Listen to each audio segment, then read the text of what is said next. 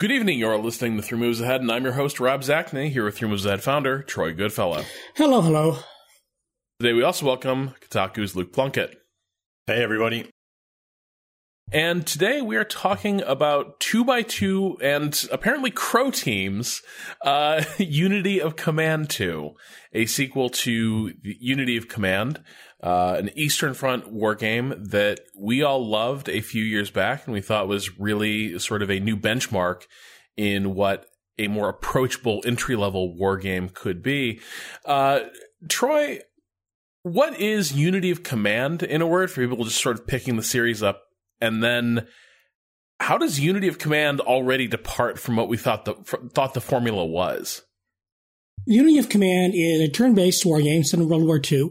Uh, the major concept uh, in both games generally is supply.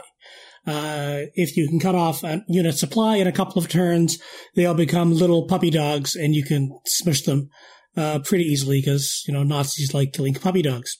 Uh, it is as you say, it is a very simple war game. It is relatively easy to pick up, uh, though it's actually quite difficult. Uh, even in Unity of Command 1, many of the scenarios were quite hard uh, because they require a very strong understanding of the map, an understanding of space, an understanding of movement. Units have uh, little pips uh, that reflect their strength. Uh, as you deplete these, the units get destroyed. Um, they get they can also be weakened uh, through other means, especially through cutting off their supply. Um, Unity of Command 2 takes a lot of major departures uh, from Unity of Command 1. Well, the, the big one is that, well, first, the, the setting, moving it from uh, the Eastern Front to the Western Front means that we're not dealing with wide open steppes with great big armor movements. We're dealing with often very compact, tight uh, battlefields uh, with lots of cities, uh, lots of bridges to cut off. Um, and in Tunisia and Italy, lots of hills and mountains that inhibit movement. Uh, Unity of Command 2 also introduces a lot of other concepts. Instead of simply banging your units into each other, like in Unity of Command 1, to try to weaken them, or to make it some great uh, rush for an encirclement, units have uh, special types of attacks, which aren't used to deplete enemy strength necessarily, but to weaken their position or weaken their preparedness, to bre- to breach through uh, entrenchments, to do feint attacks to catch them off guard, which can increase the odds for the next real attack you will be doing. So it moves from a game, Unity of Command 1, which I think is probably what I would have thought was the best war game of the last 10 years, quite easily. Uh, was largely puzzle based in many ways. There's generally one best solution or one best early approach. Unity of Command 2 throws that off entirely because there are so many ways to weaken opponents. The battlefield is so much more cramped uh, and really front loaded. It's not that you don't have great movements. I want to talk a little bit later about the Antwerp map, which I think is just absolutely fantastic and throws this, shows this system at its best.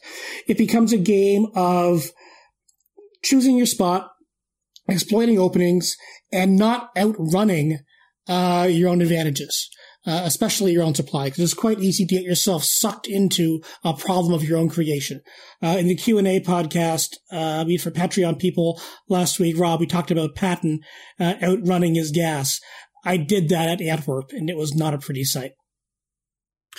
Uh, now, Luke, I caught your review uh, over on Kotaku, and one of the things that jumped out at me was it's always sort of it's always sort of remarkable because I'm very vain to find that like people reach different conclusions than I do.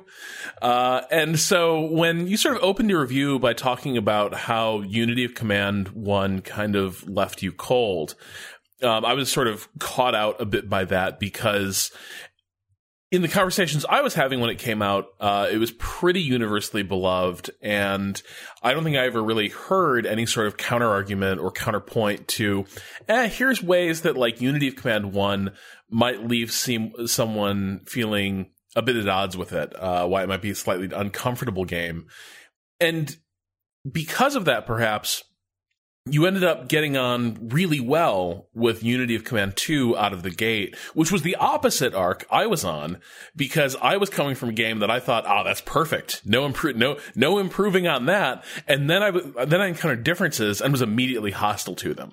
So I'm curious with your, your arc here, what was it about Unity of Command 1 that kept you at arm's length? And what did Unity of Command 2 do to kind of address that? I think Troy's already touched on it. I think the the sort of puzzle game aspect of the first Unity of Command. Um, I don't know if you read, went back and saw. I, I, reviewed the first game as well, and I I was quite surprised at the sort of reading that first review that I was incredibly positive about the first game. Um, I do, I did and do really like it, but what happened with the first Unity of Command was that it kind of started to get a bit cold on me the more I played it. Um, I just found it to be an incredibly it, it, leaned very heavily on the idea of the logistics and supply, which was amazing. It made it really sort of stand out. It made that a really cool hook. But I didn't find much more to enjoy in the game outside of that. I found it a very sort of sterile, not one dimensional. That's a bit unfair, but there, there wasn't too much to, to, sort of keep bringing me back to that game. Once I'd sort of said, yeah, this logistics is cool, but a lot of these maps are very similar. A lot of a lot of the strategies I'm using are very similar. Um, I was also at the same time playing, and I guess I have been nonstop ever since they came out, playing uh, Panzer Corps and Order of Battle at the same time. Mm-hmm. And I guess maybe that played a part in it too, as I kept looking at those games thinking, yeah, those games have a lot in common with this, but they also sort of are a little bit more deeper at the strategic level. They string their campaigns together a bit more immersively, that there's a bit more sort of leading me through a, uh, battles and then entire wars with those games than there is in, in Unity of Command. And so when I saw Unity of Command 2, which was basically like like you said, I've sort of gone through the opposite um, range of emotions. It's it was everything that I wanted the first game to be. It was it was adding a bit more depth to the combat rather than just simply having units throw at each other. It was making the supply a little bit more than just a sort of straight up abstract puzzle experience by giving us that sort of hands on control of it um, it was adding that that strategic depth of carrying units over between the missions and being able to bolt on the extra units to them and and stuff like that. So yeah, I, I guess I've gone through the opposite process that you did, mm-hmm. but I guess we're all in the same spot at the end where, where we all really like sort of what's come out at the end of this game. Yeah, I think one of the things that my, my, interpretation as I started playing more of this game, the thing that started to bring me around to it, I suppose, is that to me, Unity of Command 2, it feels like there's two needs uh, that its design is is really serving.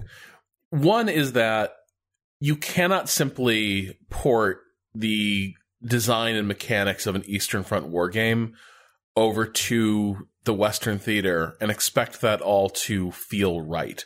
Uh, and and uh, it, to me, this very much feels like a game that concedes that it's going to have to make some significant changes to the way it works and the way you go about solving its scenarios, uh, solving its dilemmas, because the things you did in the first game, if they worked here, it would probably feel weird. Uh, th- th- that is just not the nature of these campaigns you're fighting. The second thing that I felt that this design is serving in a lot of places is that is that puzzle like aspect that Unity of Command 1 was very much a game of set scenarios that you could complete a number of ways but as you played them you realized there was a there was an optimal time right? That there, there were time scenarios. There was a high score that you could chase. There was a correct solution to these scenarios. And a lot of replaying unity of command was trying to find the right scenario and ev- the right solution. And then eventually once you'd basically hit on what the right idea was there was a bit of re-rolling to get better outcomes like there were definitely a couple scenarios where if I did not get an overrun attack with a tank unit on the first turn, there was no point in continuing because that attack needs to be an overrun for me to get the score I want to complete the scenario. I don't know if Unity of Command 2 totally solves that problem. I would have to, you know, that's something I realized about Unity Command, Unity of Command, well over a year after it came out. Um, but a lot of Unity of Command 2, and I'm curious what what y'all make of this. It feels like a game that is trying to push back that moment where you're just re-rolling and re-racking and trying to solve the scenarios. It feels like it's a game designed to create more of a possibility space and more of a space for you to try different approaches and maybe even create multiple avenues to victory. Yeah, I mean, I absolutely think there's a game that has. Uh, I mean, I've tried like um, I haven't played a whole lot of the campaign. I've been focusing on the scenario design, which I think has been like really, really interesting. But even like the very first battle you play uh, in Tunisia, uh, there are a couple of your objectives. You the objectives you have to reach. There's two major objectives, two minor objectives. And if you don't get your objectives in Unity of Command 1, I mean, you get a really bad score. In the campaign, in Unity of Command 2, you can flub on a couple of minor objectives. You don't get a huge score, but you get to move forward and you get a few perks. It doesn't say, okay, well, you didn't get everything, so you gotta go back. Uh, you have to go back to the start of the war. I'm sorry, rookie. You gotta fight this battle over and over again until you get it right. Um, so you can go back and replay it and think, okay, I want to try to get these three objectives. Or you can, where are you going to focus on your map? Where are you going to do your push? Uh, in the opening Tunisia map, map uh, generally your one of your strongest pushes is going to be up from the south because you need to, that's where the bulk of your armor is. Uh, but it's a very tight spot. So it's saying, okay, can I couple this with a push through the western gap? And which western gap? Uh, do I swing this armor around? There are all of these different ways of winning that battle. And you are in a race. You can't keep doing it. And you are in a race against yourself. But it doesn't feel like necessarily one way is going to always be better. Uh, you can get some really unlucky rolls, but really a lot of it comes down to choosing when are you going to use your special cards. There are bonus cards you can use.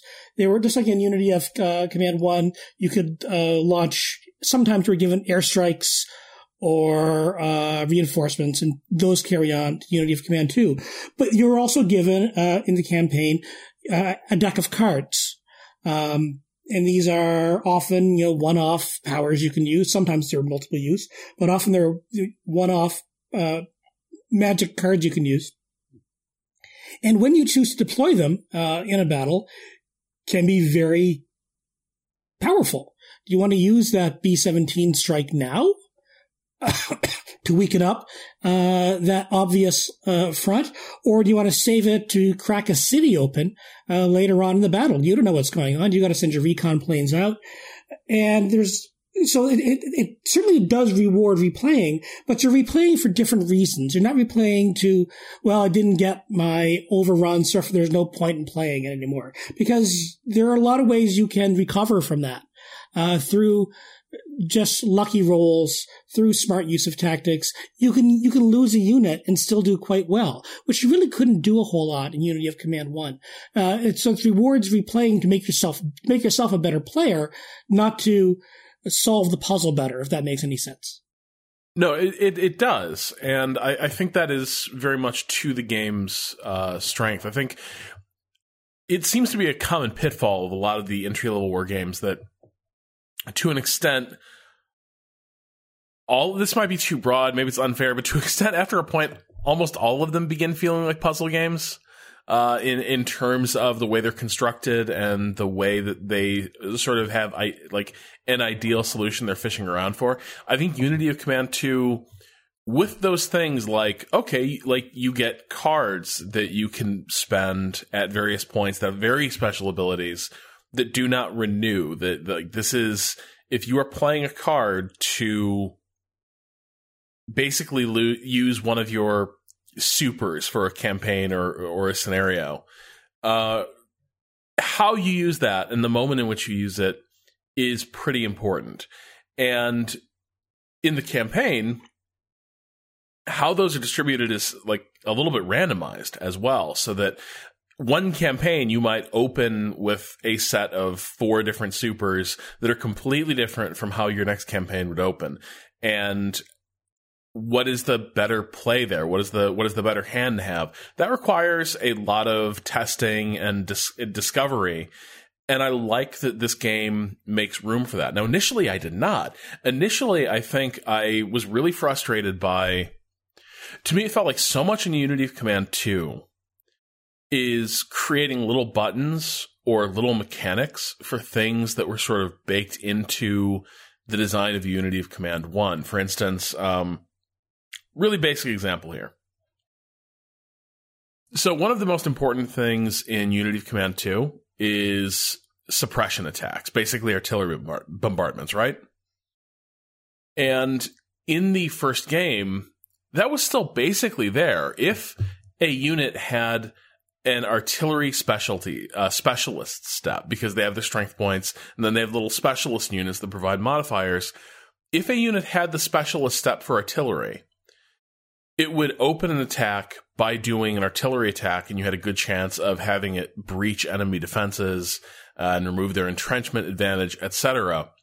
But there was no button that said oh, do prep fire, do a pre pre attack bombardment. That was just sort of assumed that your units weren't going to be dumb and they would in fact use their artillery. In Unity of Command 2, now there's that button where you don't have to send that unit into the attack. You can just use the artillery to suppress enemy defenses and, and maybe reduce its entrenchment level. And at first, I really didn't like stuff like that. I didn't like like I didn't understand why was that there. I didn't fully get why these these cards were floating around.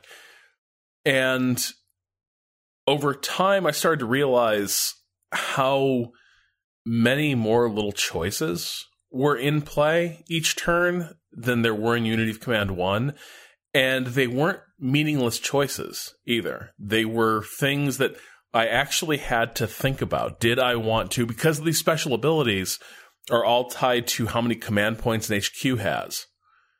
Did I want to spend those HQ points on an artillery attack here and preserve one of my units, or did I need to hang on to them because there were units out of supply and I needed to reserve like three command points to have a shipment of fuel and ammo rushed to one of my forward units because otherwise there's going to be trouble. And once I realized all all of that was in play. All of that was was sort of in tension with each other and needed to be weighed against each other. The game kind of started to click for me, and I started to really love it. Yeah, I went through a similar process with with those attacks where initially I thought, oh, this is a lot of, I thought it's a lot of busy work I'm having yeah. to do to lay the ground for what used to be a really simple attack, and I didn't like how it was limited as well to the range of the HQ. I was like, if this unit has artillery attached to it, why do I need this arbitrary thing in range of it if I'm going to use this attack? Surely I can just do this anyway. And it was really bugging me. But as I went through the campaign and, and went back and revisited some of the scenarios as well, I actually started finding that giving me that level of granular control over especially during the Italian part of the campaign, where you're on a lot of narrow maps and there's a lot of heavily fortified uh, German positions, I actually found that it was doing this really cool thing where in a lot of games like this, you tend to find that you have a sort of spearhead and you have a sort of focal point where you're attacking, and then you, you tend to have one or two sort of auxiliary movements that end up just sort of going nowhere. They're just securing some supply or some bonus objectives. And, and if, if you're playing a sort of 10, 15, 20 turn map on these kind of games, you end up finding that you, you've got a core sort of unit and a core sort of grouping that, that's really pushing towards primary objectives. And then you've got a lot of fluff around the edges. And it's a lot of really sort of meaningless movement and combat happening around the fringe. I started finding that that kind of granular control over over attacking and suppressing and, and those kind of things, and uh, the river crossings as well. Later on, how you can unlock that in the campaign and actually sort of unlock the ability to have those forced river crossings. It was making every single move from every single unit feel like something I had to consider. Like I wasn't just rushing through with some units and then just sort of blowing through the other with, with dead time. I was actually every single turn, every single unit, everything they did, I was like, hmm, is this the best way to do this? Is this something that I that I want to be doing now? And I found that really really cool because I can't think of another game like this where I've been that involved, start to finish, in, in every single turn that I've done. Troy, you mentioned you didn't you didn't get too much into the campaigns. Uh, you mostly did scenarios. Yeah. I mean, I started the campaign and moved through just to understand how it worked, but I really didn't have a whole lot of time to invest in pushing all through uh, the campaign and give it a lot of attention. So I just let, let me evangelize the campaigns to you. Yeah, because uh, right you, you, you, your review really went into it, and you and Luke seemed to have had a really good time with it. Yeah, I, I think it, it, was another one of those things where I didn't understand how much was possible within the structure of that campaign until I started really. So you're awarded all these prestige points, right? That you can base, they're your currency and they allow you to, uh, you know, those cards we referred to in, uh, during the campaign, uh, at each conference between each chapter of the campaign, you can, you, you are dealt a hand of cards, but you still have to pay prestige points to put them into your active hand. Otherwise, you lose them. So you, you have to buy the cards. Whether or not you end up using them is another matter, but just to have the option, you need to put money down. Um, but then also before scenarios, you have the option of, uh, you know, buying reinforcement points for units that have become depleted through fighting. Uh, you can buy specialist steps to give some important units a real extra wallop in combat that they might not otherwise have. Um, and then, of course, you know, as, as, Luke alluded to, you can buy these HQ upgrades that allow you to do things like have these uh, forced river crossings, etc., or extend the command range of HQs. And one of the cool things that happened to me in my campaign was that I I love the Italy scenarios in this game. Uh, like they were. Italy is not a a front that I see a lot of games tackle. Uh, I think because of some of the reasons I'm about to outline, it is a really frustrating front. It is basically trench warfare, but the trenches are mountains. Uh, it's it's just an absolute nightmare. And there's a series of of scenarios where you're where you're driving up the Italian peninsula, and I finally hit a brick wall. Um, I I think this was like trying to breach the uh, the, the Gustav line or, or, something. It was basically like winter uh, before winter of 1944, 43, 44. And I could not do it. I could not do it in time as I was trying to make advances. German counterattacks were just destroying my troops. And I must have failed the scenario two, three times before I finally got fed up. And uh, opened up the bank and put a ton of money into reinforcing my army in Italy. Uh, I had hundreds of prestige points. I think I, I, I basically emptied the bank account buying things like engineer specialists to help me punch through uh, German fortifications because they were dug in everywhere. Suddenly, everybody had artillery. If you're an armored unit, you've got mobile artillery. Doesn't matter. Everyone Everyone brings artillery. Everyone has as many specialists as possible. Uh, the the ar- the Allied army in Italy became really badass, and that scenario became much much easier. Uh, with those extra reinforcements, we kicked a lot of German ass. It was very cool. I was like, great, that was good use of points. That was the last scenario of that that chapter. The next scenario begins. It's Overlord. Here I am faced with four new headquarters. All the other headquarters I've been dealing with um, were army HQs that basically stretched back to Africa. Uh, I think like British Second Army I'd been using forever, so it was heavily upgraded. Here I had four new armies with no upgrades on them. And I had no points to provide upgrades. And so I went into Overlord with basically the least amount of preparation upgrades you could possibly have in this game and it was just a shit show.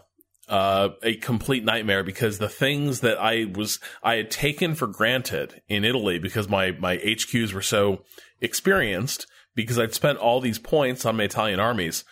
Suddenly, it was like going back to square one for Normandy, and I realized I had completely bottlenecked myself. I was able to get through Overlord, but I couldn't do most of the things I really needed to. Uh, you know, bridge every river where necessary with pontoon bridges. I just, you know, my units were my my HQs were hobbled. Units were constantly losing contact with their uh, with their headquarters, and I ended up just like paying this huge butcher's bill in Normandy. It was a really near run thing, but it made me realize that like there's this conservation of momentum in some ways that you have to sort of manage across the campaigns and you really have to think about how much are you willing to commit to this one campaign, to this one battle, versus how much do you just need to hedge your bets and like you know you can get an ugly win here and that's fine but at least it'll be a win because you will need the points to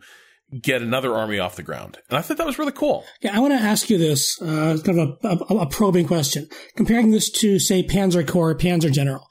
One of our complaints about those games is often by the late game, you'll find if you didn't level up the right kinds of units, didn't have the right kind of army, you can find with a puzzle that you just can't beat because they've set it up for you to have promoted the right kinds of units, you know, the right kind of build of veteran units. And for you and I, this is kind of a problem in the Panzer Corps model. It was a big issue for us. Here you have, you know, I went from Italy to Normandy and everything was broken. Everything was wrong. But your response was different. Yeah, I uh I think part of it is um I'm not saying the two games are the same. I think Yeah. I think they're doing something different. But your reaction to oh, I'm being held up in this campaign isn't well. This is bullshit. It's oh, Yeah. here's a new new here's a whole new thing for me to do, and it sucks, and it's all my fault, and I, I- feel I- personally responsible instead of oh, the game just screwed me by design. I Yeah. think the unit variety helps here. I Mm-hmm. think I think games like Panzer Corps, where they break individual types, like like how artillery is a standalone unit and how mechanized infantry is a, is a standalone unit that you sort of equip as you go. I think Unity of Command really only having infantry and armor and then allowing you to to transfer things between I can't remember whether this is a default thing or something you unlock later, but being able to transfer things between units um, on the fly sort of really negates a lot of that frustration because you've really only got those two types of units. Um, and, and that's all you need to solve most problems. So rather than sort of the, the Panzer Corps issue of, okay, I got too many heavy tanks or not enough artillery or too, I've got a lot of good infantry, but not enough mechanized transportation for them. I never found through the campaign that I ran into a problem like that because I simply just had experienced infantry and experienced armor. And if I needed a particular uh, perk or add-on like the the engineering units or artillery units, I could swap between them and sort of set those up. But I never felt like, oh god, I shouldn't have brought this unit, or I wish I'd made that Sherman more powerful than this division, or, or whatever. I, th- I think it was, I think making it a lot more simplistic in terms of unit makeup also made it a lot more flexible as I went through the campaign in that regard. I think that's a really good point. This is not a game of hard counters. Um, and the Panzer General and its descendants, uh, that model is very much about hard counters. And so if you don't have uh, scissors and the enemy shows up with rock, you are in deep trouble because the efficient, like the, the efficiency just isn't going to exist. Uh, I think to that, I would also say, like, so I arrived in Normandy, and was I screwed? No, but I had to play a lot tighter than I'd been playing in the last few scenarios. Like the last few scenarios, I had seasoned armies, and then that last scenario in Italy, once I sort of lost my temper and just decided to brute force it and just basically create an army of heavyweights uh, to just beat the living hell out of the uh, out of the Germans it was not it was not a true like I did not like pay to win that scenario, right? I didn't buy my way out of it. It was still it was still tough. I still had to think about like how I was going to make all that work. But I was able to take risks and force things through in places where I might not have been able to. Uh, but then when I got to Normandy, I had everything I needed to make a success of it. I still had a good army. I was still able to complete the scenario. But it just required playing so much tighter. I hadn't had to worry about command radiuses of HQ. Uh, I hadn't worried about that in a few scenarios because both the both armies in Italy and the distances in Italy uh, were constrained enough that basically both HQs could talk to all their units almost all the time. Once I got to Normandy, the first time I realized, like, oh, this Canadian army has a command radius of like three spaces. And they have some really valuable armor units that I needed to punch through the road to Saint-Lô, for instance. But the minute they like took one step off the main road and through German lines, they couldn't talk to their HQ. And there was simply not enough space on the map for me to deploy those HQs safely to forward position. So the, way to think of it is command radius is like it's basically following the same rules as movement for the HQ. And so like the command radius flows along lines of communication more easily than it does across broken ground. So an HQ will have an extended command radius along roads, but then if you have units from that same HQ sort of going going cross country across bad ground, uh, that command radius falls off faster. And so what was happening to me in Normandy is that suddenly I was constantly having to reposition HQs and constantly having to think about, you know, okay, I have an armored spearhead here that I've cobbled together from the American Army, from the British Army, and the Canadian Army. That's three tank divisions, all reporting in different HQs. And every single time they achieve a breakthrough, at least one, probably two, and sometimes all three will drive straight out of their command radius. And I could have solved that problem if I'd reserved the points to upgrade the command radius of the HQs. I wouldn't have had to worry about that quite as much. It still would have been an issue. But here, it created this just completely new constraint. And it was kind of a satisfying problem to solve because it wasn't it, it wasn't disabling. It just meant that I couldn't run sort of the dream blitzkrieg, right? Instead, it was much more of a, a lot more like what Normandy was, right? Sort of a attritional, like chip away, local breakthrough, pause, regather your forces, move the HQs forward, and then resume. That's what that whole scenario was. It was a nightmare, but I loved it. Yeah, I really like the way that every time it does impose a fresh challenge or limitation like that, it feels thematic. Like, of course, you've spent all your money upgrading your units that have fought through North Africa and Italy because those guys have been have been already fighting for for a, a long amount of time. A lot of these fresh troops landing in in June 1944 don't have that experience, so of course they're not going to have the same uh, command radius and, and other ways that the game's sort of going to simulate experience and, and ability on, on the battlefield and, and, that sort of stuff. And supply works the same way too in Normandy, as I got used to in Italy. Yes. Always having supply be so close and, and short range. And when I got to the larger maps in, in France and started blowing out and trying to pull these, you know, amazing um, I'm like, oh yes, wide open spaces. I'm going to roll the tanks out, and then three turns later, all my tanks are all paralyzed because I've completely forgotten to move my supply because the game's imposed a supply limitation, which I originally thought, oh, well, that's some bullshit. But then you realize, well, no, of course it is because we've only just landed on the beach of, beaches of Normandy. I'm not going to have a fully operating supply line coming in yet. I need to wait for the, however many turns and missions it's going to take before the supply. I think it's 50%. I think the first few missions are where they just completely cut your supply in half. And that's something you have to work with, but then that's something that they actually did have to work with. So it's an understandable limitation. It's a really cool thing to have to work around. Yeah. I mean, the, the, the map design, I mean, compared to the map design in, in the Unity Command One, which I thought this, I thought the maps had probably quite a bit of variety in general layout, but you know, where the rivers were, where the cities were, did have quite an impact. But here, the map variety really does change so much. Um, I want to talk about the Antwerp map. I think it's one of my favorites, not just because the Canadians are important in it, though that's certainly kind of a big thing for me. Um, it's you have uh, some of the map is uh, uh, northwest and northwest of Paris, and then sweeping up and to Antwerp in the Low Countries. And really the only good way, smooth way to get up into, uh, Belgium is through Paris.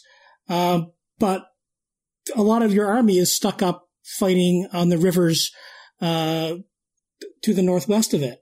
And you can't move everybody through Paris because that will exhaust your supply. And the Germans suck you into this trap where they, they keep pulling back. And I'm not sure if this is a, scripted thing or if it's the AI just being relatively smart to get back with that ant supply stuff. Because you can, you can run in. I'm running in and, and, I'm taking Nazi supply depots and I'm having a grand old time. Um, but my headquarters aren't being moved up fast enough, uh, to take it. So I want to take advantage of this wide open space because I have the one river crossing that's secure through Paris. Meanwhile, my tanks and infantry are fighting it up, uh, trying to get pontoon bridges everywhere else. It is so satisfying to find myself outdone by my own stupidity. Uh, just having armored divisions completely stranded halfway to Antwerp, just stuck there.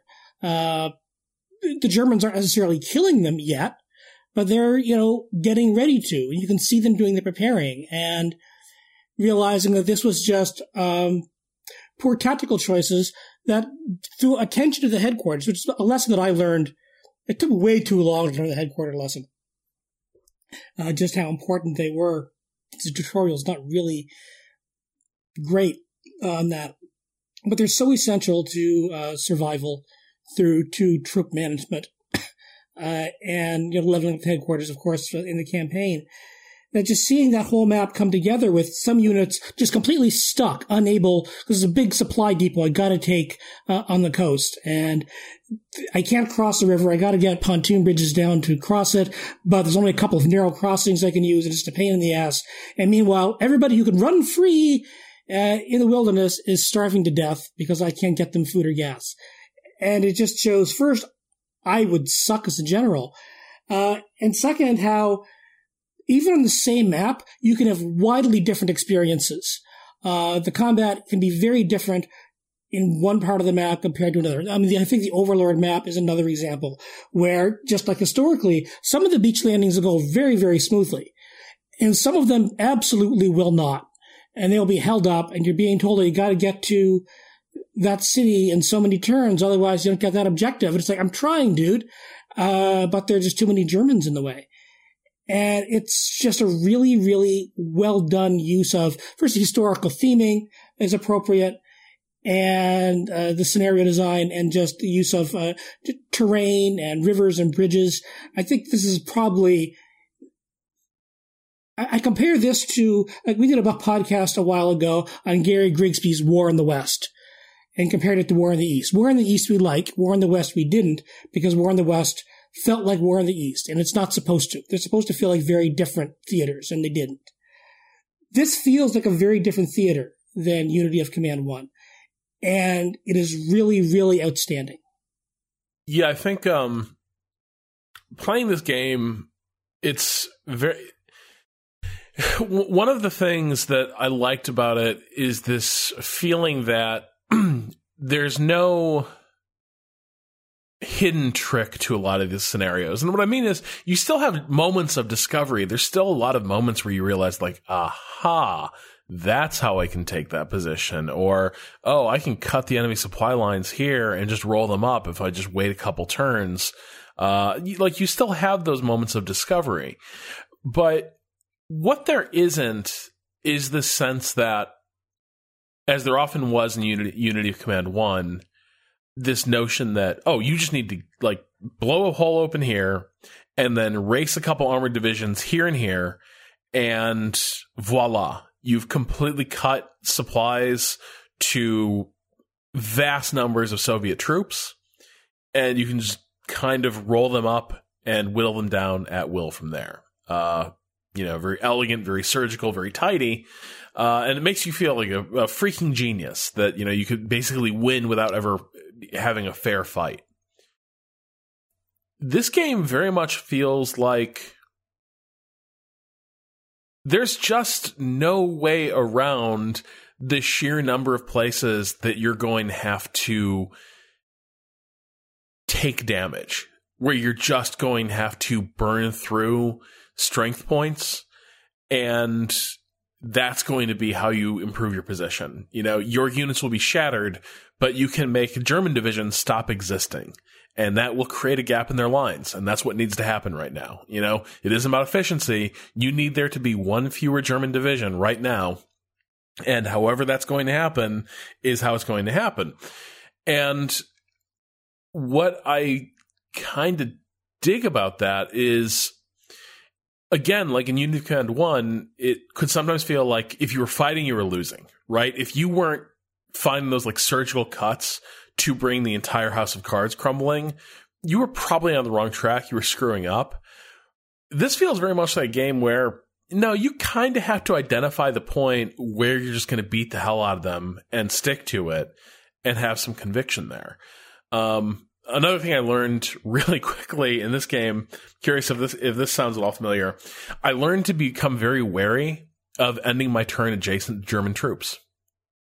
Because if you, because the way artillery works is that specialist step requires pre-positioning. Artillery basically only works if it is adjacent to an enemy unit at the start of the turn. Really quickly, I started to learn that while it was nice to have my artillery available to start attacks on German troops, I learned that frequently I was taking my worst beatings because at the end of my turn, I would sort of have all my troops nestled against German lines, and they would just deliver a series of just like brutal beatings and then disappear.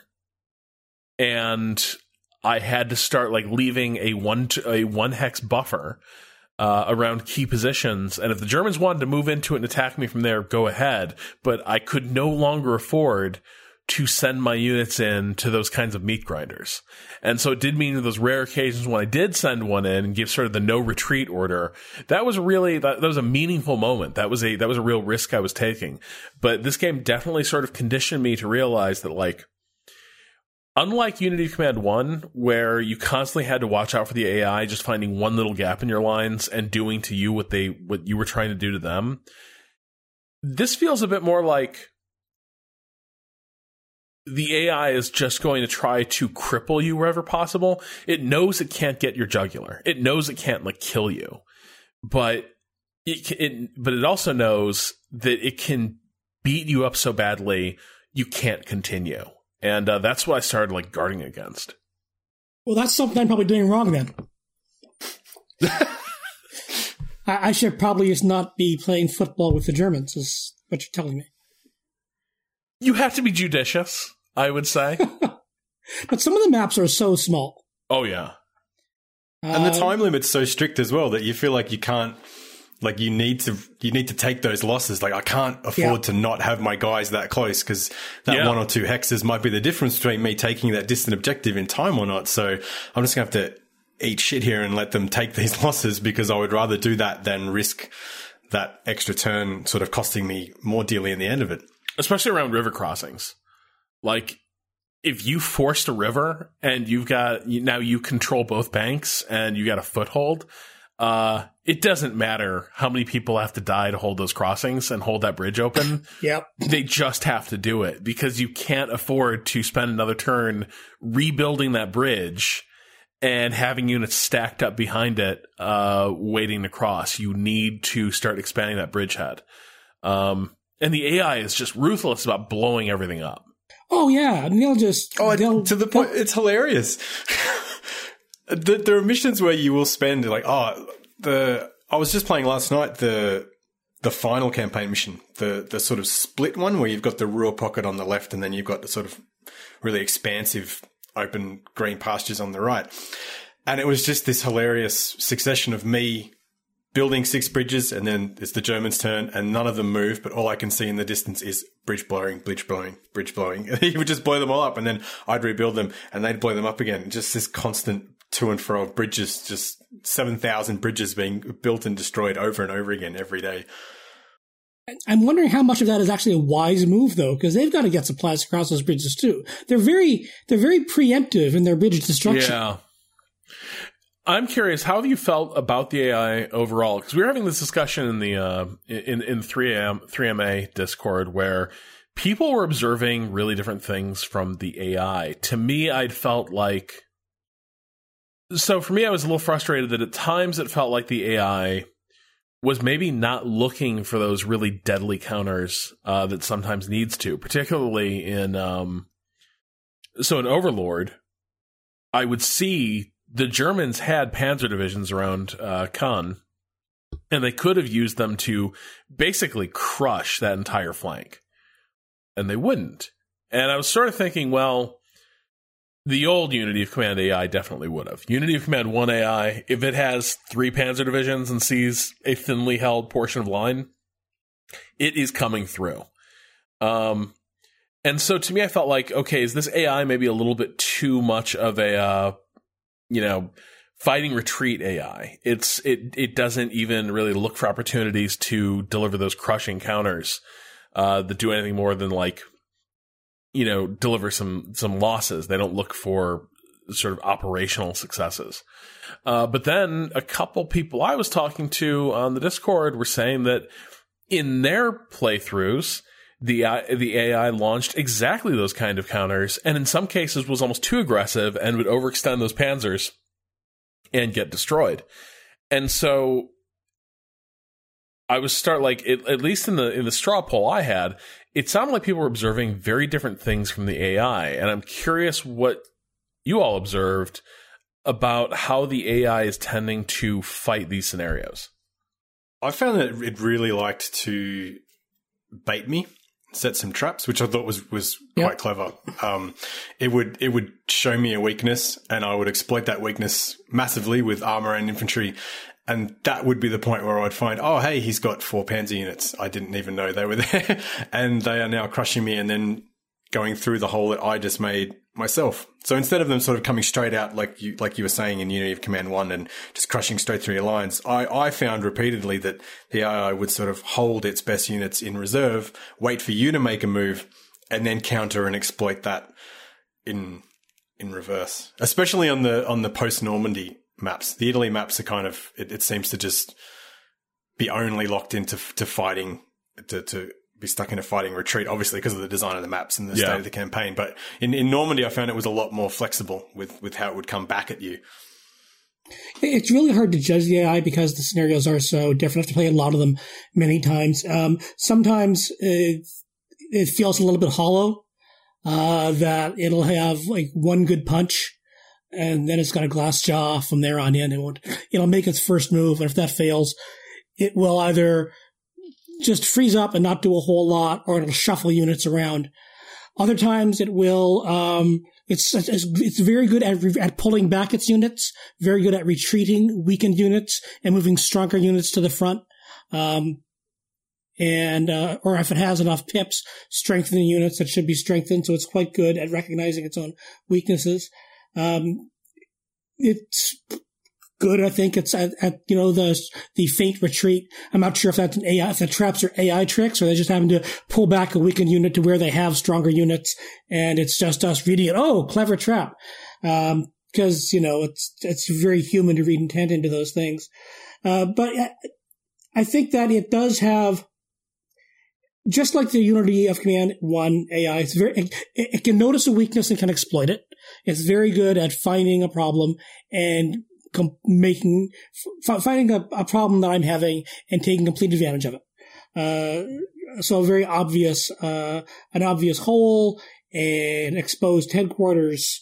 Um, it's it's quite good at that. Uh, the bridge thing, that's you know I think a tactical over overdue, but it does make some sense. I guess it, it won't leave. It'll it'll make you waste your time. It, it will often it will not move units from strong points. So mm-hmm. that's a good smart thing. It will it will not shuffle units out that have been entrenched. Uh, so that's a good smart move at least. Um, and certainly how important entrenchments are, uh, especially in the Italy and Tunisia maps. It's it's quite good. So I don't have a good feel for how the AI is. I wonder if it could be using any of its um, artillery or airstrikes or anything better or wiser. Sometimes it doesn't choose the target that I would choose, but that doesn't mean the AI is stupid. It means it has different goals than I do. Uh, have any of you played as the Germans? No, that's the one thing I haven't done. I know that there's uh, bulge maps uh, in in this as well. Because That's I, nope. I, I'm curious. I mean, I I don't play Nazis most of the time anyway, but uh, I am curious how this plays out from the German uh, experience. The campaign is just for the West, I think, right? Yeah. Yeah, because they're the ones making the progress. But the scenarios, um, I'm curious how, um, for example, Overlord works looks from a German perspective. Or if I were to do Antwerp, would I be blowing up, or Ruhr, would I be blowing up all the bridges? Um, can I stack enough units to slow everyone down uh, in Anzio? Um, I wonder uh, how this works from the German side. Uh, so, if any listeners have any thoughts on that, uh, we'd love to hear that. Um, I, I, think one other thing that I like here is uh, speaking of sides and, and perspectives. Um, something that I feel is maybe subtext here is this game's basically is definitely arguing the Commonwealth won that fucking war. right? this this game is definitely making the case that like in scenario after scenario the UK and Commonwealth forces are just wrestling with the biggest nastiest parts of the German army and then there's just these See, th- th- this this just seems like history to me historical accuracy this is how it was yeah, I didn't see a problem with it either, so I don't know. I don't know what the issue is. Oh, it's it's so funny. Just every scenario, I'm looking at these at these American rubes just shambling around beaches, and I'm like, "Move! Get your asses in gear! Why can't you attack that position?" And meanwhile, like British armored divisions are just like shredding German mechanized units. Uh, it's very funny to me the way this game and I think maybe it's actually a bit of a, a, bit of zooming out and a bit of perspective here as well. So often this the scale of this game is interesting. So often you're either dealing with huge like theater wide maps, uh, like in War in the West or something like that, or you're dealing with you're dealing with slightly more zoomed in maps where American sectors in Normandy are their own battles, right? Like Saint-Lô becomes its own battle. Carentan becomes its own battle. Uh, the drive up the Cherbourg Peninsula is its own campaign. All these things happen in isolation, and so in those, these are fierce fights. Uh, Operation Cobra, that breakout, all these things happen, and they become specific stories about the American army's uh, sort of trial by fire in North Africa, in Italy, in Normandy. And the scale of this game often sort of drives home the sense that you have really experienced Commonwealth forces uh, whose job is basically to be the heavyweight, just like trading body blows. And then in some ways, like in a lot of cases, the American units are there to just be this like almost like waterfall that the Germans can't quite stem that it's not that they're that capable. It's just that they can go everywhere. And that just eventually by sort of filtering through German positions and like finding little like corners to nibble at, eventually they begin to cause the entire German uh, you know, structure to crumble. But it was it's just interesting to me playing these scenarios and realizing that I definitely in the way I was playing them, I was starting to develop a a bias where if I had a really hard job, I was sending the Brits and, and the Commonwealth forces to go do it. And if I just needed to send units through empty space or hold a quiet sector, I was sort of saying, well, I can trust I can trust the American forces with that. And uh, after a point, it began to feel like editorial. Probably correct editorial. Sounds good.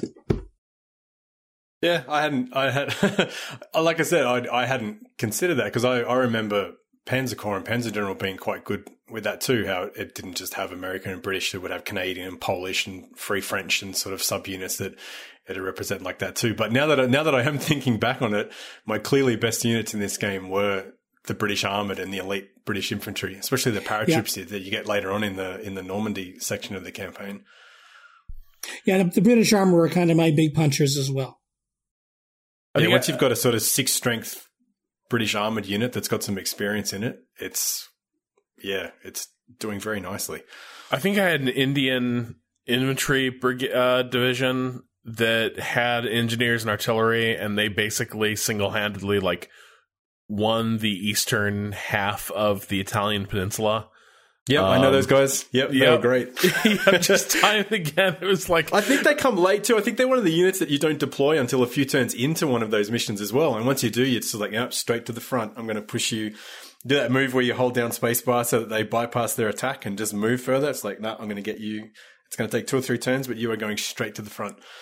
Yeah, it's um, which uh, which is interesting. It, it, it does feel as interchangeable as the units could feel in Unity of Command 1, and I think in a lot of war games like this, definitely, you know, for as simple as this game can be, I definitely started being able to sort of pick out different units, right? Like, everything I said about American units was true, but like American airborne units are a really good resource if you can keep them healthy, right? If you can, if you can preserve their strength, they're really good. Uh, and they're real asset in that, in that hedgerow fighting if you can keep them from getting, uh, ripped up. Uh, some of those, you know, UK armored units, uh, would, would do a similar thing. And I don't think I ever developed that kind of identification with units in uh, Unity of Command one because They're the battlefield. giant disembodied heads. yeah, I, I didn't. I like the busts. I, let's talk about that. This is a very like aesthetically. This is a very different game. Um, sounds. I thought that contributes though to the feeling is that the, Yeah. the the giant heads from the first game were just very abstract, whereas not only having them represented as infantry units, but being able to instantly tell the difference between okay, those are those are paratroops, those are US infantry, those are those are engineers, those are Indian troops, those are New Zealand troops. Like being able to see that at a glance, I thought added really a lot to that sense of, of individuality between all your units and being able to tell at a glance which was my favorite unit or, or who belonged to which HQ.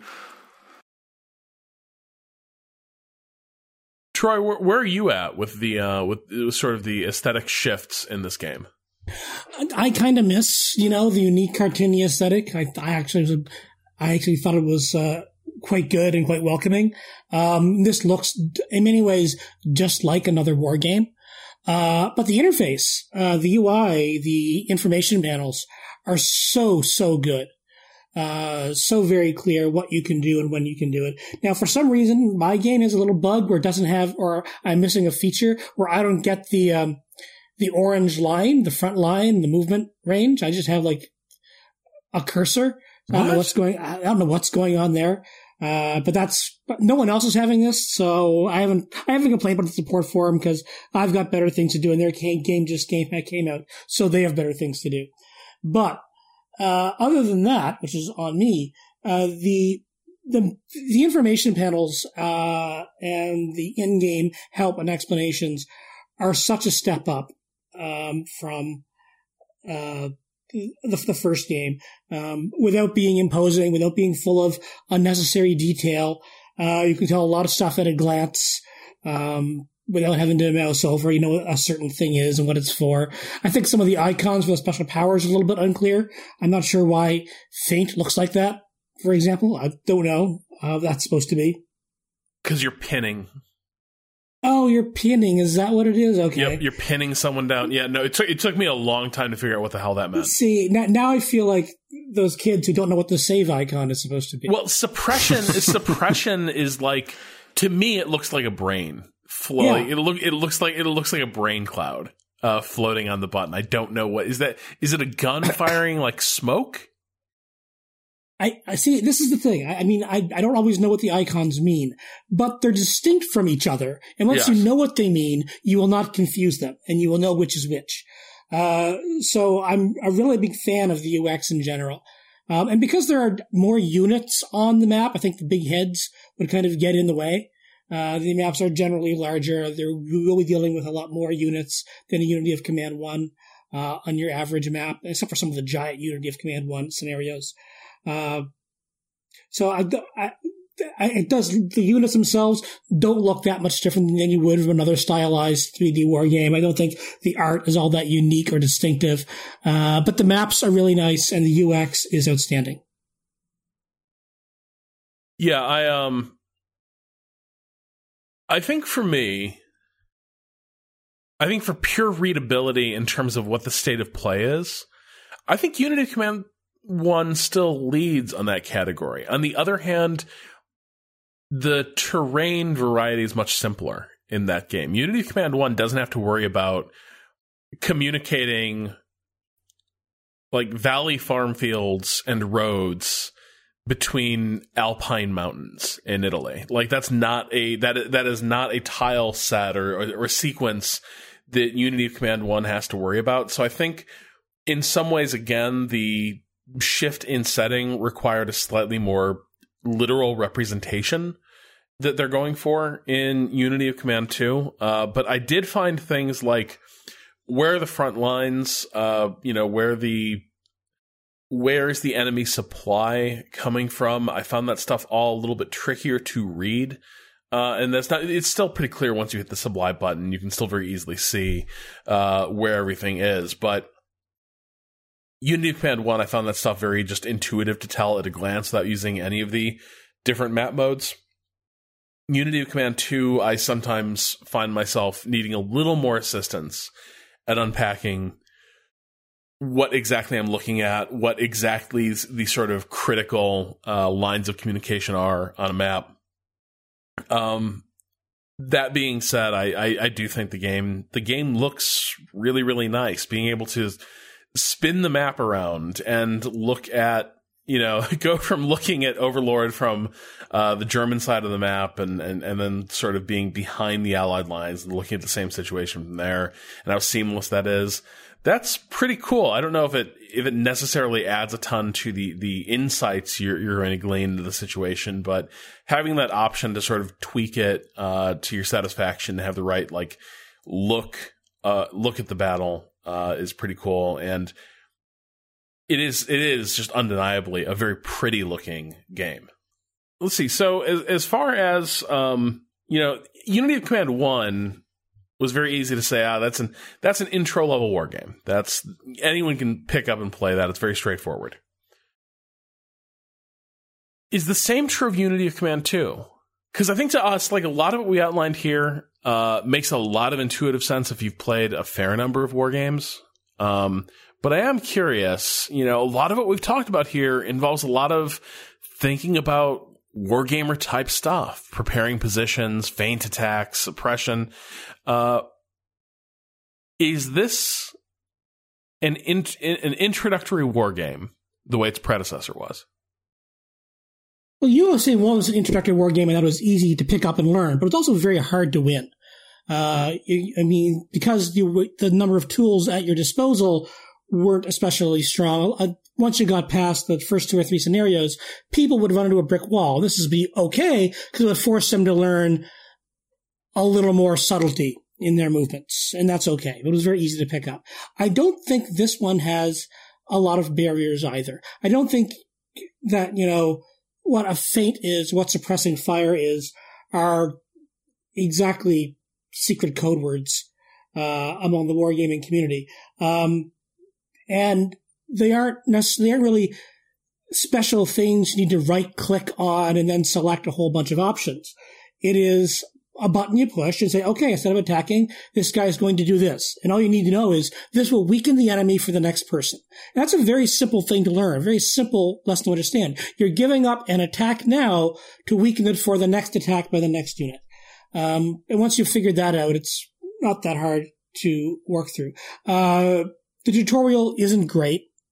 Yeah, um, that's that's that's what I was going to say. I was I was going to say it is it is very much an entry level war game, yeah. if not for the fact that the game itself unnecessarily obscures or yeah. miscommunicates a lot of its fundamental tenets. It took me a very long time through the Italian campaign before I worked out how to how adding the extra like artillery or, or engineers to my units worked, how exchanging things between units worked, um, the difference between all the special attacks, because like you guys already mentioned, the icons are not great. Um, and then its way of explaining that is not great. Um, the tutorial seems to really want to show me how the camera works and how combat works. And then a lot of the sort of more nitty gritty stuff, it just completely leaves up to tooltips, which is fine. But I think if we're talking about it as an entry level war game, if it's someone that, that I am friends with, but that does not, not necessarily play these kind of games all the time, I think that's a not insignificant barrier to entry for them.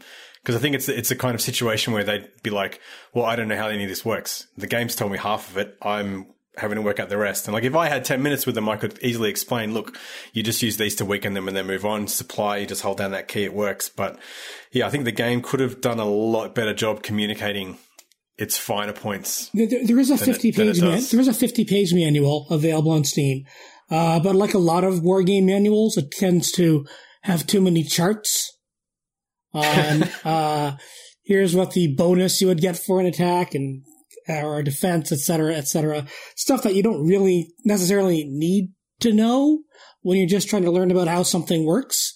Uh, I don't need to know all the step loss counts because I'm not an accountant here. I'm a general. Um, so but it does go through some of these things in a little bit more detail with a few illustrations. Um, tutorials in war games and strategy games are, as I should know uh, from my professional uh, career, are notoriously difficult uh, to do well. Um, that we keep keep trying. This is, I, I, do think this is an approachable war game, and I think it is uh, more clever than Unity of Command One. I think it is. It is immediately, I think, more uh, more challenging, but also I think it offers many new surprises quicker out of the quicker out of the gate than the first one does.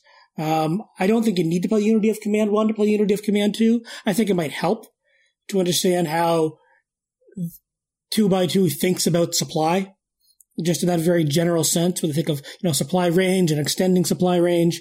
That way you don't have to worry too much about how to figure that out in the game when you're trying to learn all these other things. You're just trying to, trying to learn supply and headquarters and all of these other things. That's like three stuff, three big uh, concepts where Unity of Command 1 really just has supply is the big idea. So if you understand that, which you will understand very, very quickly in Unity of Command 1, then Unity Command 2 is going to be a breeze, uh, I think. I don't think it's, yeah, the tutorial is not great, but it, it isn't so hard that you can't fumble your way through how no, I think, I think having the simple things like the, the kill loss predictions yeah. and the supply line and movement being able to brought up with a mouse key, I think that, well, a mouse key, a, a keyboard press, that really gets you past most of it. Yeah, the, well, the, the, the, the, the, predicted, the predicted result of an encounter. I mean, that's just a great thing. And that's, you know, I'm glad more games are doing that. You're adding some certainty. I like some certainty. But right where it is too, how it's right there on the unit, yeah. on the map, big text, nice and clear. It's like, yep, all right, let's do this or let's not. It's not something I'm having to sort of find in the corner of the screen or, and, and, or and leave up to guessing. And it lets you know which points you need to take down first. You know, if it's if it's a going to be a six zero result, nobody's going to break through that unless I try some special attacks and that encourages you uh, to learn all of the new things.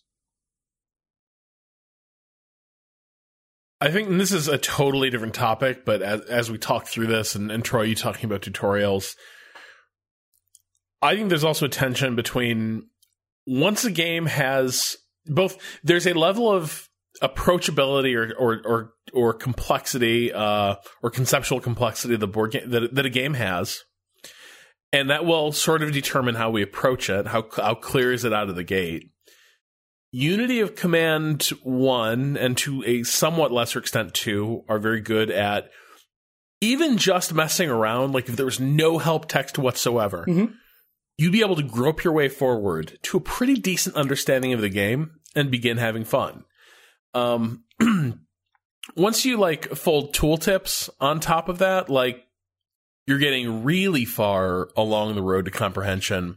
But at that point, once you got like a pretty approachable game and good tooltips, what is the role of a manual? Because if a manual, because you still need one. There are still things in this game where I'm like, man, I wish somewhere front and center there had been a primer on supply hubs and trucks and then supply percentages. Like, I really wish somewhere in this game it sort of did a full stop, like, yo, here's what you need to know about establishing supply hubs and, and moving them around and how this is going to come up in different ways through the campaign. But that's stuff that I think is sort of maybe more left to the manual. But I think there's, I think there's a problem in the way games eh, teach themselves that eventually you have so many different ways of the game is designed to sort of allow players to figure it out and teach themselves. Tooltips are there to provide answers to easy questions that might arise as a player looks at it. And then the manual is there to explain how the game really works. But the better or the more comprehensible any one of those avenues becomes, the less useful to players the other avenues become is kind of you know what I mean? I feel like there's this tension between if your tooltips are really good, it actually becomes much harder to get somebody to then refer to the manual to see yeah. what is actually happening under the, sur- I under didn't, the surface. Here. I didn't know there was a manual till Troy mentioned one, so that's there's the proof of what you were just arguing about. Yeah. I, uh, I think that's I, I think that is one of the real challenges of strategy game design is that a lot of what we talk about ultimately the clearest documentation of it is only going to be found in a manual, but you can get really far on a 70 to 80% comprehension of it. And at that point, it's really hard to get someone to check the manual to make sure they know what they think they know. Um, and I think that's something that strategy games struggle with, and uh, it is a struggle that has been exacerbated by the rise of good tooltips. Even as tooltips have solved a great many problems about how games teach themselves. Um, they, they, they, they're also another torpedo fired into the listing hole of video game manuals. Um, yeah, I mean, uh, but in terms of this being approachable, I think for me, this is still. I think this is a game that I can easily recommend to anyone who has some familiarity with, uh, you know, war games of any kind. But I was talking about this on on Waypoint with Austin, who is a pretty serious tactics gamer, right? Like uh, like Austin plays a ton of tactics games, but he tends to stay away from things like this because they don't make that sort of intuitive sense to him necessarily that they make to us. And a big part of that is because you know, if you really think about how much about like you know, the version of the western theater that you're going to see in this game makes a lot of sense because you're at least somewhat familiar with these campaigns and you're at least somewhat familiar with like the actual way that armies were supposed to fight in this period both because you've read some books on it and because you've played a bunch of other games that sort of play in the sandbox. Um, if you're coming to it from outside the genre i think this is i think this could be a lot more opaque than we think it is uh, which is funny because i think I think one of the parts of this game where you attach the, the auxiliary units to your main units, to me felt a lot, it felt very Fire Emblem me. It felt like the loot and the equipment yeah. that you have in Fire Emblem. Like, oh, I'm equipping this ring and this sword, and I've got this spell, and that's going to change my standard sort of swordplay tactic into something that's got magic and range or whatever. I felt like it was doing that in this space. And so the, the irony there is that, hey, someone that's super into Fire Emblem might actually enjoy parts of this game were it not for all the other stuff that may just put them to sleep or send them insane. So I thought that was, um, like there is something there for those people. It's just whether they want to put up with everything else or learn everything yeah. else around that to get to it. Yeah, I mean, I think if you don't know a lot about World War II, you're not going to be looking to play this game anyway. but if you're somebody who has some interest in the campaigns and is just has struggled to get into war games because they're very different space. There are people into the history yeah. but can't get into the games. Then yeah, this is a great place to start. But I mean, if you're really interested in like sci-fi tactics, I'm not going to say, wow, you should play Normandy. Unless it's a Mass Effect Normandy. This is a different Normandy. Yeah. And see, I think for me, I'm, I'm always that person who's like, I am this close to just like buttonholing anybody I possibly can and be like, oh, you know, well, you really liked Into the Breach. Uh, you know, I bet you would love Unity of Command. and I will believe that in my heart, like to my, you know, to my soul, I will believe that is a true statement that makes some kind of sense. And then the minute I see someone who like loves Into the Breach start picking this up and like bouncing off of it, I'll realize like, oh damn, you really kind of need to know that Anzio is a shit show, huh? Wow. This is, boy, Italy's really tough if you don't know what the Italian campaign was like. Yeah. Um, but nevertheless, I think where I'm at is, uh,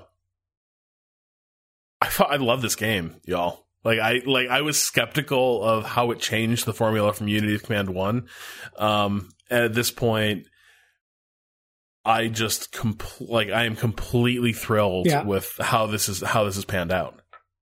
Yeah, I, I don't remember the last time I played a game like this where the, the beat to beat moments were just continually so interesting.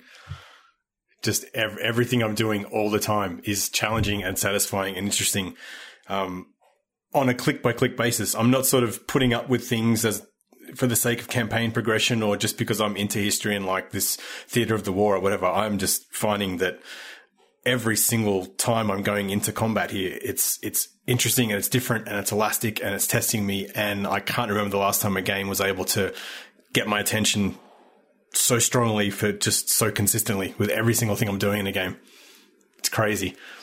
I mean, Creative Assembly's uh, Total War Three Kingdoms is still my strategy game of the year, but this is close. This is like a really, really good, uh, well done war game. And I mean, it shows that Unity of Command 1 wasn't a fluke, that 2x2 really understands how to make a good war game. And I'm really, really thrilled, uh, for the team there. Well, that will uh, that will do it for this week. Unlike Troy, I draw a hard line in my head between strategy games and war games, and so I can love both my Three Kingdoms and my Western Theater Children equally. Uh, I think they're both games of the year, and what a good year it has been. Uh, we'll be back next week with more strategy discussion. Uh, this episode was produced by Keith Carberry.